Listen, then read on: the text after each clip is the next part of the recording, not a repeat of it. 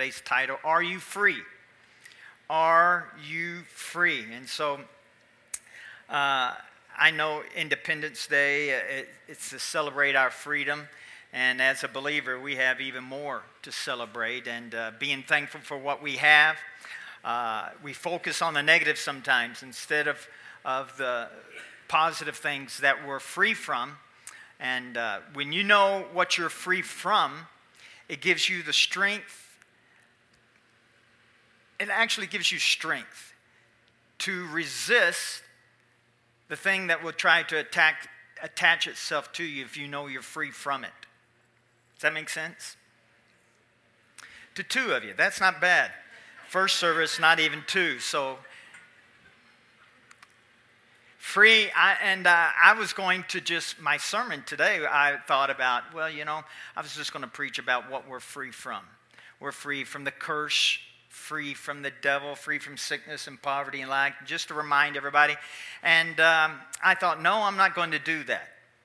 And uh, i'm going to preach about the biggest thing that you need to realize that you're free from. Because you see the devil's already defeated. How about this? I said the devil's already defeated, so we don't have to defeat him. And uh, but there is one thing that I believe is the biggest thing that you need to know what you're free from. Are you ready for this? You need to know that you're free from yourself. Everybody should have amen that. Uh, so we'll do this. Re- move back the time clock. Everybody should know that they're free from their self.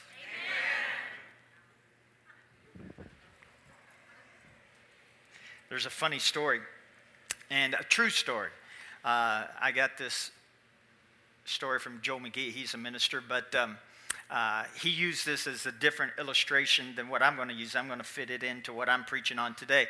But uh, if you're familiar with college football, Lou Holtz is a famous college uh, coach. He was, I think he coached for three different teams, maybe four. And uh, he was real famous for Notre Dame. But when he was not so famous, and he was a coach for Arkansas in the late 70s. Arkansas did not have much of a program, and but he was going to put them on the map. But when he moved to uh, Arkansas, nobody wanted to go to Arkansas, so he was going to recruit. He sent his assistant coach to Fayetteville, Arkansas, to get this number one running back to join his uh, organization. So he sent his, uh, this is the late 70s, before cell phones and everything. I know you young people don't understand that, but there was a time when there was no cell phones. And uh, so he sent his assistant coach there, and man, it was in the middle of nowhere. I mean, Fayetteville, and uh, anybody from Arkansas? One? Okay. Two? Don't get offended. but I mean, it's right up there with Kentucky being Hickville, USA. You know what I'm saying? But anyway, um, so he was driving down this dirt road, the assistant coach looking for this uh, number one running back that they wanted to come on his organization. For two miles, he didn't even see a house, and he was just looking, looking. It was a hot summer day, and you know, dust was flying and everything, and and uh, all on a dirt road, and all of a sudden, he, he, he was looking off, and his car went into the ditch. And he thought, oh my goodness, out in the middle of nowhere. He hadn't passed the house for I don't know how long, so he got out of his vehicle and started wa- walking towards uh, in front of him, hoping to, to find somebody. And sure enough, Fayetteville, you got to remember now, you may not know this statistic, but back then they had once a year Mule Day. Mule, you know, that kind of mule. And once a year they did it because back in that day they used to have guys with overalls and, and plowed their field with a mule. So sure enough, he was walking down the road and there is a guy plowing the field with his mule. So he yelled out to the guy, he goes, Hey, you got a phone? My car's in the ditch and I need to call a wrecker. He said, What? My car's in the ditch and I need to call a wrecker. You got a phone? He goes, No, but I got a mule. I'll pull you out with my mule. He goes, No, I need, I need a phone. I need a wrecker. I got to have a truck to pull out. He goes, No, I pull it out with my mule. So he said, Okay. So he goes back to his car and the guy follows him and he guy hooks up his mule, gets a tow bar, and puts a chain on it. And that guy, the assistant coach, goes, that mule, I'm going to kill that mule. That mule's going to die. Pull him out. I'm going to have to pay for that mule, and then I'm still going to be stuck here in the middle of nowhere. So, anyway, the guy, the farmer, you know, he sits up here and he gets up on the side of the bank and uh, he gets ready. He says, Put the car in neutral, and he gets ready to get the, the mule to pull him out. Gets the slack pulled out of the chain. He says, All right, you ready? All right. He says, He slapped the back of that rump on that mule. He says, Come on, Frank. Slapped it in. Come on, Bob slapped it again. Come on, Jim. That mule never moved. But then he slapped it and said, Come on, Dusty. Boy, that mule, and he pulled that car right out of the ditch. That guy said, That's amazing. I never knew mules could do that. He says, I, th- I didn't think he could do it. That's amazing. I never did thought he, he tried to pay him. The guy said, no, no, no, no, that's all right. No, he says, that's fine.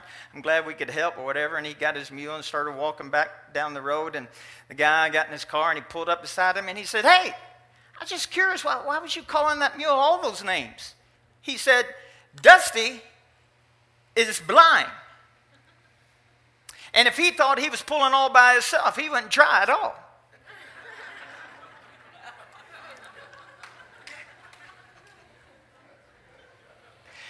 Oh, so I thought that's, that's like you and me. That's like you and me. If we think we're doing life all by ourselves, if we think that we are having to be the one to come up with the faith, if we have to come up with the strength, if we have to come up with the wisdom, if we have to come up with the righteousness to become holy and righteous, if we have to do that all by ourselves, we're going to be just like blind Dusty and think, I can't do this, so I ain't going to try. But the thing is, like Dusty, not knowing, we're not doing this all by ourselves.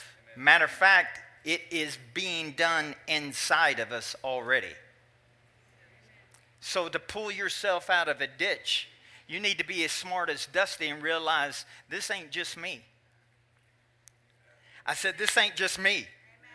I got the Holy Ghost. I got God the Father. I got Jesus inside of me.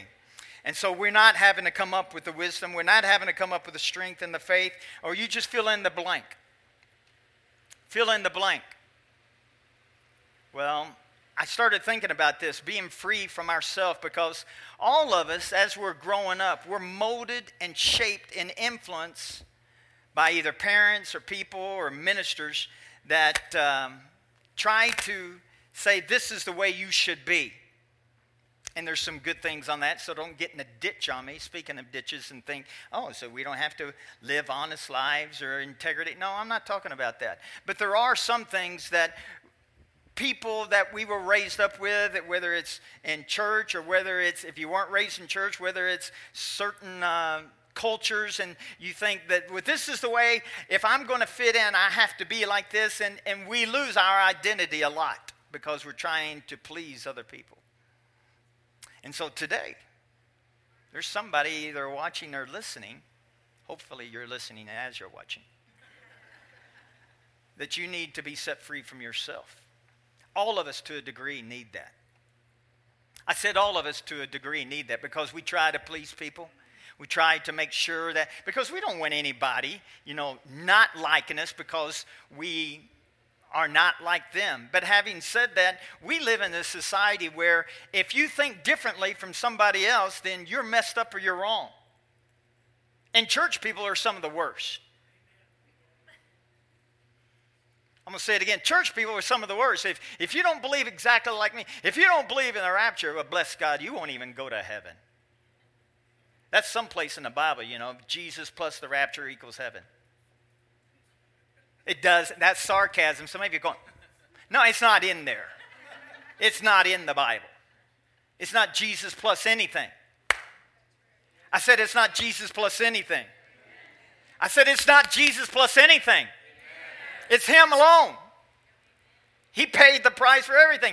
But then, you know, you, you, we get taught that we, we have to conform and everything. And I remember as a young teenager that uh, in our culture, this is in the 70s now, guys had long hair, but not me.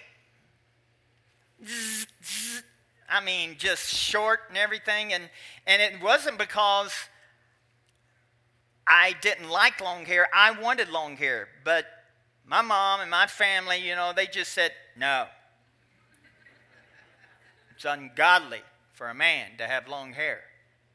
And I thought, I didn't say anything, but I just thought, what about that whole Nazarite Jesus thing? I mean, every movie I've seen, Jesus has long hair. And no, and and so I just thought, you know, to be pleasing and, and to, to fit in with my family, I had to have my hair cut short. Of course, when I went to school, all of my friends made fun of me because I had a buzz and they had hair over the collar and the ears and everything, you know, but not me. And so they made fun of me. And if you're watching, if you're one of them, I've forgiven you. But anyway, um, so, but guess what happened when I got to be in my later teens? I had long hair. I found my thrill. Okay, I won't sing it all, but anyway, I had long hair because I, I resented the fact that they wouldn't allow me to, you know, to be what I wanted to be. And then the, as I grow, and the older you get, oh, the more free I have been. Oh my goodness, you know that you know you older people, not old people, but older people, you just say, I've been on this planet long enough, I'm to do what I want. I'm accepting that as the years go by, you know, because it's easy to slide in to being a people pleaser. This is a problem with that. God wants you to enjoy your life as you. Parents, I'm going to say something. If you're teenagers are with you, you may want to cover up their ears, but you can push yourself onto your child to make them think that if you don't think like me, then something's wrong with you, and, and, and I don't even know if, you're, if they're going to believe that you're accepted. Whether it's long hair, whether it's earrings, whether it's tattoos. I'm just seeing if anybody's mouth's going to fall out and your false teeth have to be picked up. See, you can push what you want to upon your children to make them think that this is the way life should be. I'm just saying that if we're going to raise up the next generation that's going to be free in every category and understand and know God as Father, then you're going to have to change your belief system and rethink God yourself on even how you treat people. I do know this. The more that I think that I have to fit in that mold of a certain standard, I have come to this conclusion that's how we treat other people as well. And let me tell you, when you push that onto somebody else, most people aren't going to just accept that. You know what will happen? friendships are breaking up, marriages breaking up, or, or people who are friends are not so close because, you know, I mean, we ought to, I've got friends who are nothing like me. It's not the time to say, yeah, that's like everybody. But anyway, my point is this, you know, I, I, I love sports, I love cars, or certain things that I like, and I've got friends that, that don't like any of that. I got friends, you, people would think, you're, you're good friends with him? He's nothing like you. Yeah. Why do we have to have people listen? And it comes like that even to, to religion. If you don't believe exactly like me, let me just say this that means you better just be a, a hermit and give, get in a cave somewhere. Because nobody on the planet is going to believe exactly like you, accept everything you accept, you know, if you think, I love this church, I love everything about this church, I love everything about that pastor, I believe exactly like he does, just hang around. because I get to a point where I disagree with some of the things I preach. I'm going to leave this church. You can't leave this church. You're the pastor. Yeah, but there's some things I disagree with.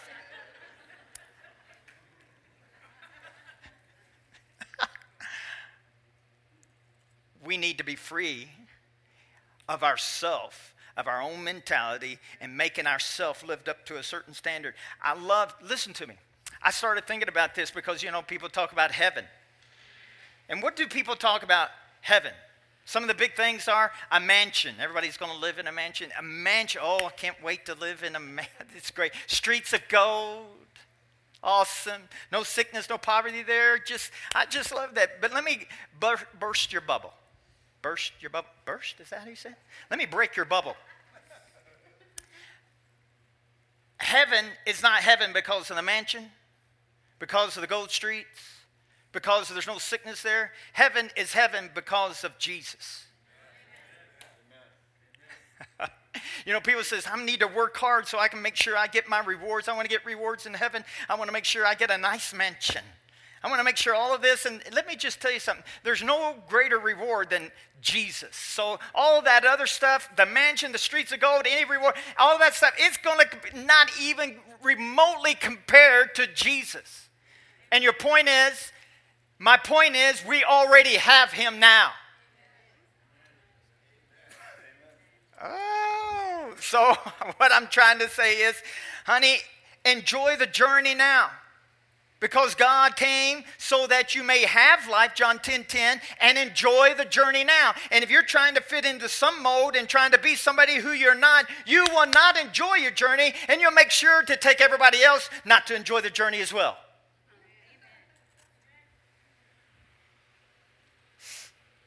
I just feel like somebody are going to be set free today because you've not enjoyed your journey.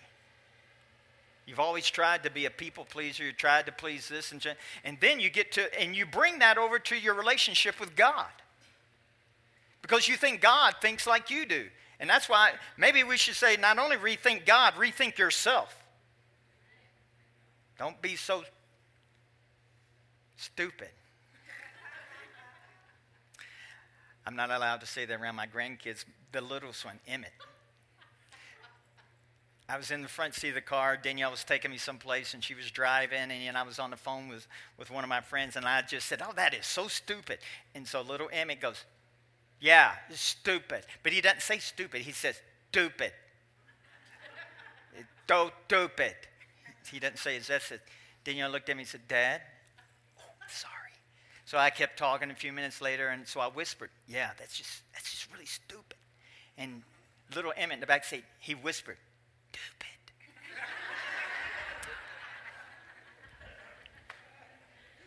I got in trouble for that as well, but anyway. So, how, on the practical side, I thought, I want, Lord, I want a, a way to help us all to be ourself in Christ.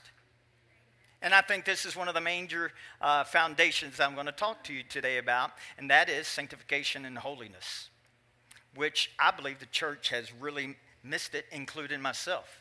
Sanctified, being holified, and all of that. It's not a word, but anyway. Sanctification is the state of proper functioning. The proper functioning. To sanctify someone or something is to set that person or thing apart for the use intended by its designer. Intended by its designer. So, in other words, like a pen is sanctified when you when it's used to write. Eyeglasses are sanctified when used to improve sight. And so, in a theological sense, things are sanctified when they are used for the purpose God intends. So, what was God's purpose for you? What was his intent for you? Was it just to take, let me stop there. Is it just to take you to heaven? A lot of religious people think that was. Then why did he just, why didn't he just skip earth altogether? A human is sanctified, therefore, when he or she lives as a child of God, looking to him as Father and living in victory. In other words, it's just being who God intended you to be in Christ. Not based on performance, not based upon what you do or don't, do not do. You see, the more I understand this, the more I want to do the works of God the more I want to, you know, I mean, we have a lot of areas in our church that we need help in, but I'm not going to do any arm twisting, I refuse to do that. First of all, because I know I've seen pastors, and I may have slipped into that in the past where you think, you know, bless God, we need help in here, and, you know, we, we, we need help. And then people do it out of guilt or, or whatever, and, and miserable. Then you make me miserable. I'm telling you, and I know this rubs people the wrong way, God wants you to enjoy life. And the way to enjoy life is to find out who you are and be who you are. Enjoy life to the full. And so when it comes to being sanctified and being holy. Hebrews chapter 10. Hebrews chapter 10, verse 9 and 10 says, Then he said, Behold, I have come to you to do your will, O God. He takes away the first that he may establish the second. By that will we have been sanctified, have been. What does that mean? That you are, you're going to be, or it already has happened? Have been. It's not a trick question. It means it's done. You have been sanctified. How? Through the offering of the body of Jesus Christ once for all. How have you been sanctified? By the body of the Lord Jesus Christ, offering his body, his offering, what he has done. That's how, how you become sanctified. It has nothing to do with what you and I do or how we live.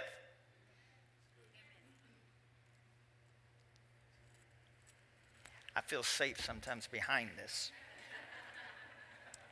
The Passion Translation says this Then he said, God, I will be the one to go and do your will. This is Jesus. So, by being the sacrifice that removes sin, he abolishes animal sacrifices and replaces that entire system with a new covenant.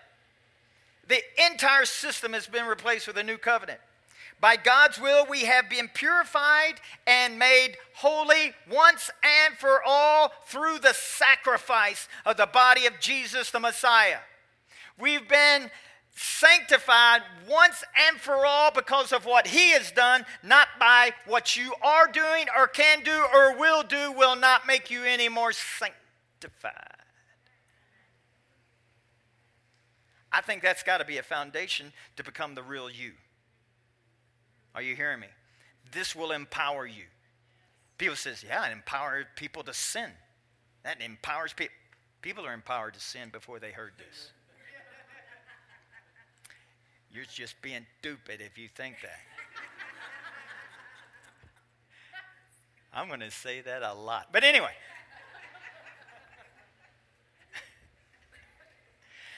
sin, let me just say that sin in reality is its own judgment and consequence. If you sin, there's going to be consequences to that. Do I really need to teach that? Because people in the world know that. You rob a bank, you're going to go to jail. You get caught cheating on your taxes or whatever, you're going to get in trouble. You drive 120 in a 55 mile speed zone, you're going to get busted. You don't really need to be taught, you know, like, you know, if you do this, but yet we come to the church and we think like you need to educate people. Really? How stupid are people who come to church?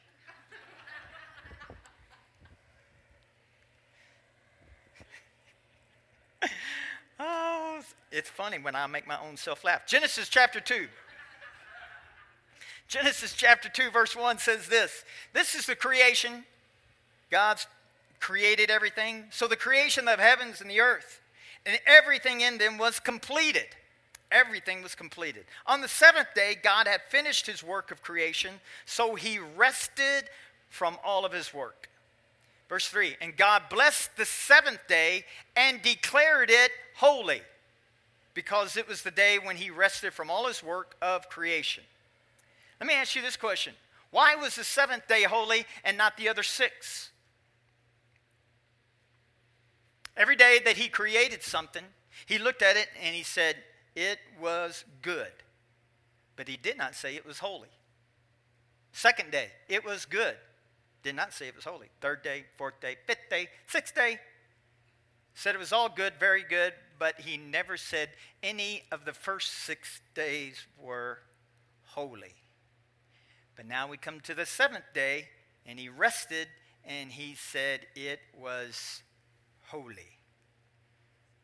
Why? Why the seventh day and not the first six days? Well, if it was a godly day, what made the first six days less godly? Ah.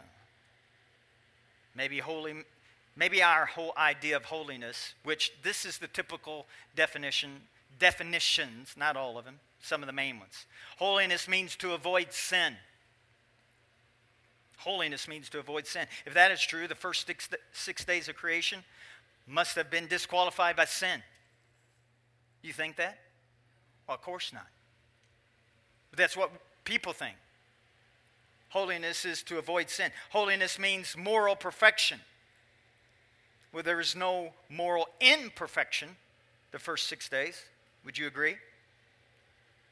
Holiness means to be set apart to God. Well, if that's the case, were the first six days of when God was creating, none of that was set apart for God? Holiness is godliness. So are you saying the first six days weren't, wasn't really a, a godly thing?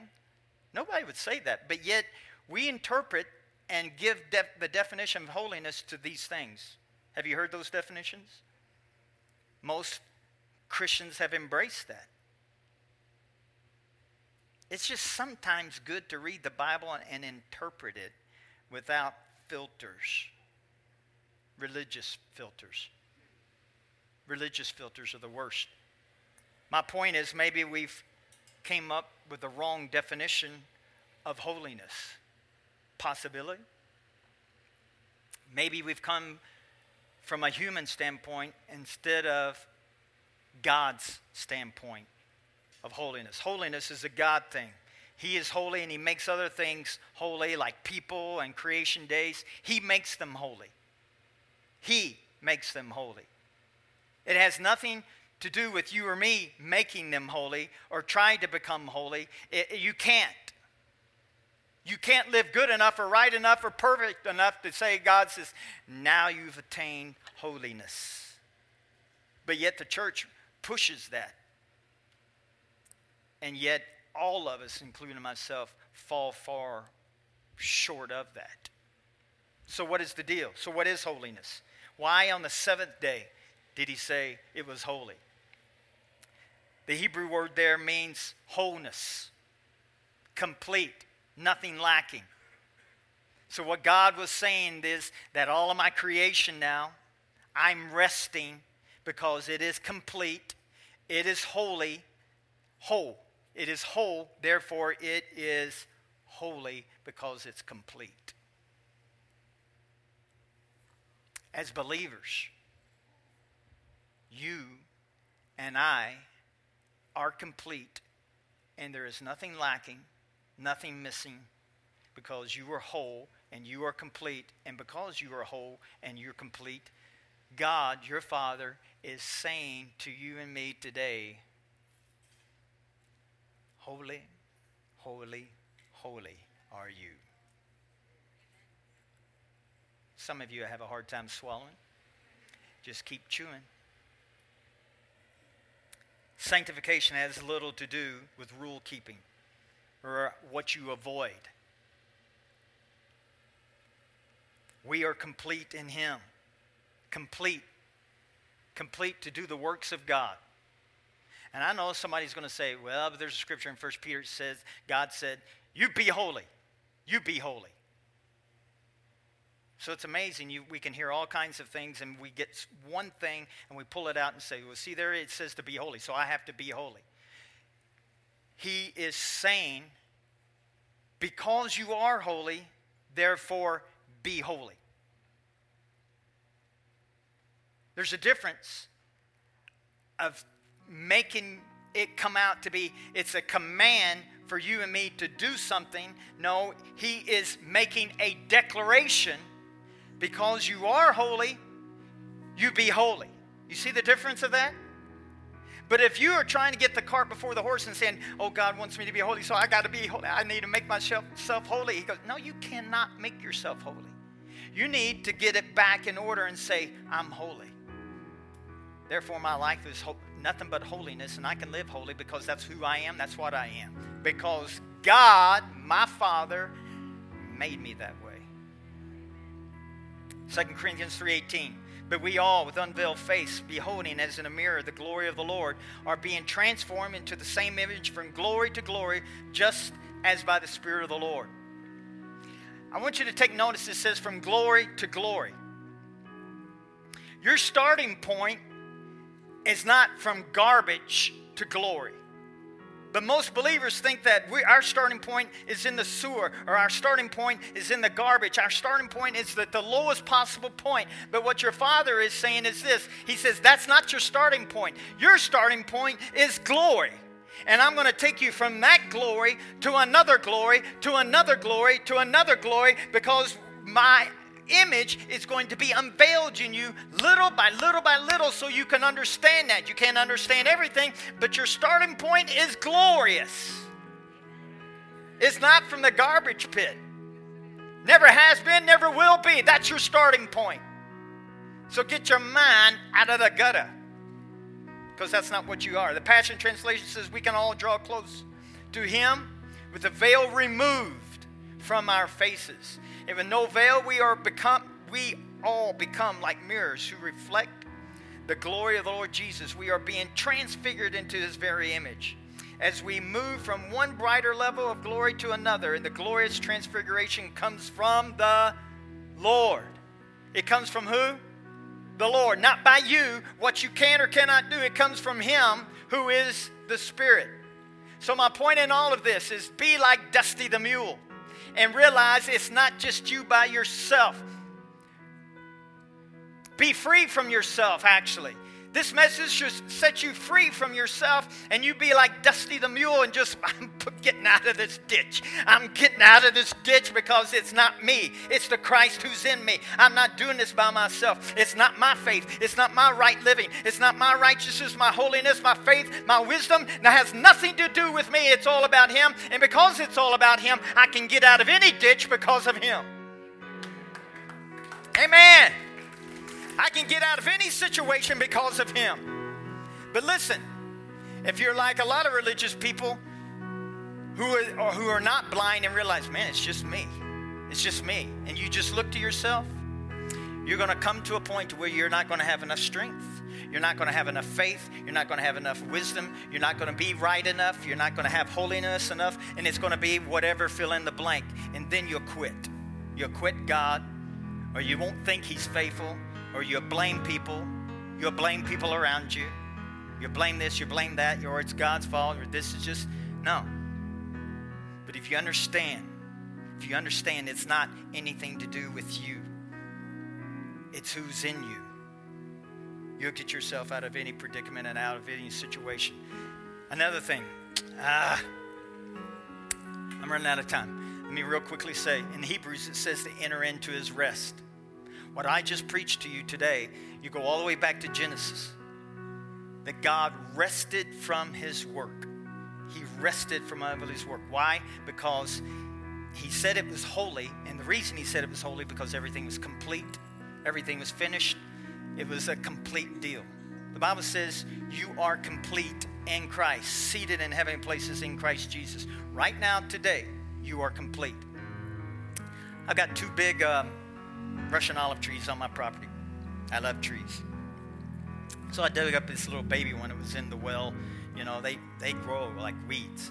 But anyway, I, I keep them. But this is a baby Russian olive. But this baby Russian olive is 100% Russian olive.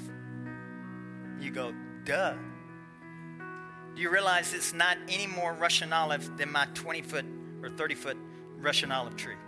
It's not any less Russian olive than that tree. Does that make sense? My point is this. People say, "Oh, you're a baby Christian or you just you don't know anything or you're just beginning or whatever." You are 100% in Christ. Complete.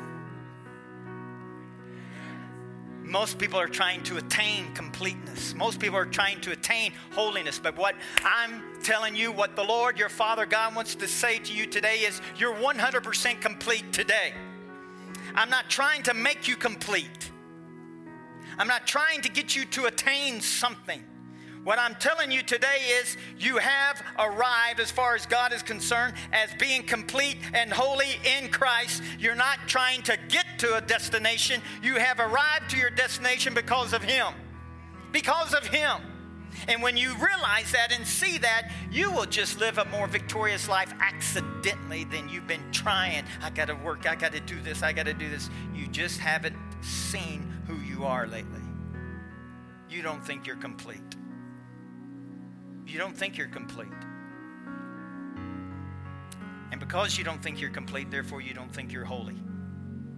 You don't think you're sanctified. Your Father wants you to know that you are holy today, that you're sanctified today, that you're in Him today.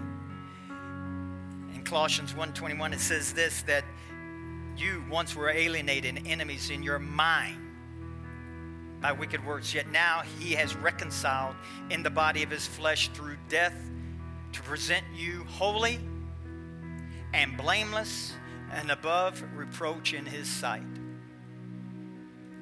He did that. He presents you holy, blameless, and above reproach. So, see, he, he, he took you out of the picture. How did he do that? He reconciled. He says, man has been enemies of God in their mind. And that's when you don't see the real you. But in your mind, you've been an enemy towards God and you think God's your enemy. And God says, and the reason you think that is because you're not holy enough. You're you got uh, uh, you don't live a sin-free life, and you, you don't live a life above reproach. And because of that, you become you think God's an enemy in your mind. And what God is saying is, I'm not your enemy. Matter of fact, I've reconciled you and the whole world to myself. Reconcile means you balance the books. Whatever this is, it equals this. So nobody could equal Jesus or God the Father. So he brings Jesus into the picture and he reconciles the world. In other words, it's an accounting term. He makes things equal, so everything is equal with God. What is it? How does he do that? It's Jesus. He did that through Jesus. And so when he does that, or when he did that, now you and I have to believe that I am holy, blameless, and above reproach in his sight.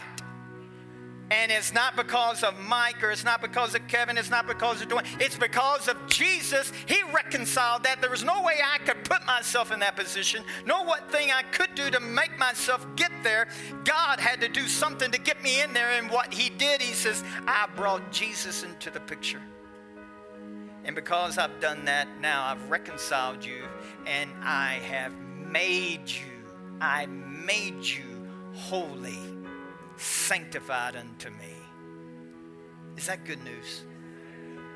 That would cause you to be free from yourself. A lot of us know that we're free from the devil, no biggie. Free from the curse, no biggie. The biggest thing that you and I have to conquer is being free from ourselves. And you'll never be free from yourself if you're always trying to attain to something, become something, be something for anybody and everybody else when God says, Why are you doing that? Let's stand. Hallelujah.